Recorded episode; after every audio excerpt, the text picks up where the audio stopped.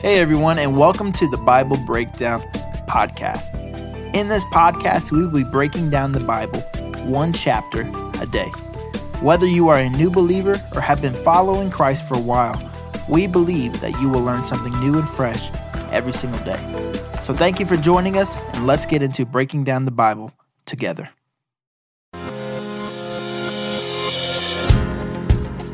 Well, hello and welcome back to the journey through Leviticus. Today is chapter 12. I'm going to ask you a question really quickly. Let's say that you were born in the city. You were born in whatever city you want to think of, and you had all the modern conveniences of medical, you know, just whatever you needed, and you had your first baby in the, the city, and everything was great. Everything was wonderful. Well, at some point, you had this idea you wanted to move out to the mountainous area of northern Canada you know, there's just there's not a lot there. It's pretty remote. There's not a lot of modern conveniences, but that's where you decide to move. And now you get pregnant again. What are you going to do? Everything is different. You, you don't have a city anymore. Now you've got nothing. You're, you're out in the middle of nowhere, living off the land. What exactly, how do you even begin to figure out what to do? Well, that is not completely dissimilar to where the nation of Israel finds itself. You know, when they first started out on this journey that began in the book of Exodus, they were living in slave cities in Egypt. Well, now they don't live in Canada; they live in a desert. But the same situation is they don't have a, any anything that would have been considered a modern convenience at the time. They're really having to learn all over again. And that's one of the things I love about the book of Leviticus is God is teaching them how to live in a completely different environment and how to gain their dignity and their pride and taking care of themselves. And today is one of those such chapters. It's what do you do if you're going to have a baby out in the desert? What does that even look like? And so we're going to see what that is. Very, very practical information. But then also, the very end of this, tucked away, is something we can learn about the life of Jesus. And so we're going to read this. It's eight verses. And then I want to tell you about this kind of little, little surprise tidbit of the life of Jesus and give you the overall principle. So here we go, reading out of the New Living Translation, if you want to read along with me.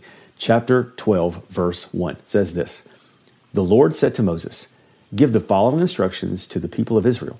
If a woman becomes pregnant and gives birth to a son, she will be ceremonially unclean for seven days, just as she is unclean during her menstrual period.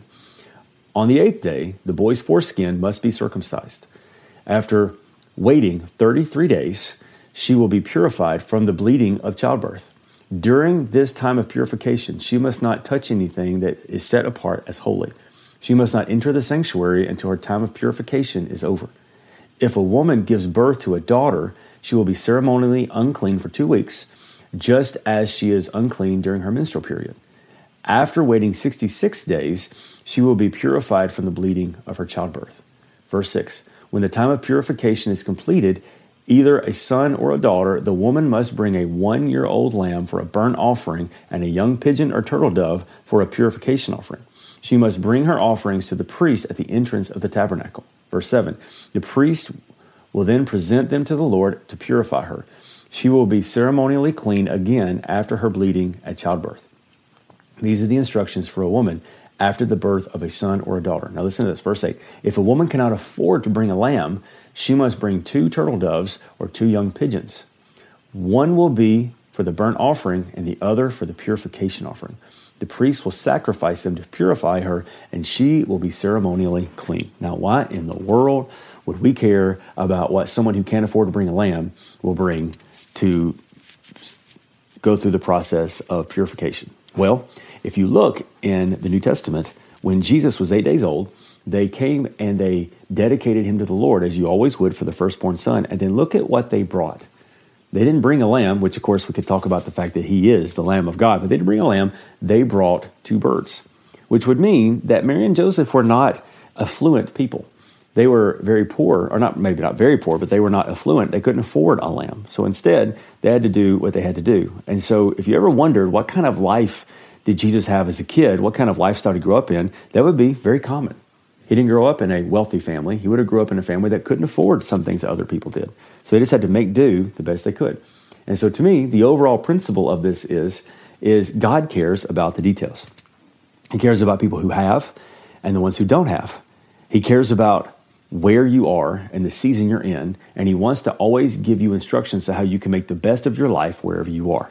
So, my encouragement to you would be that then, same as now, We all have different journeys, we all have different seasons, and we all have different ways of getting through life. But the great news is is that God has something to say to all of us, and to all of us he wants to help us to make it through and to make it through with joy and know that he has taken care of us all along the way.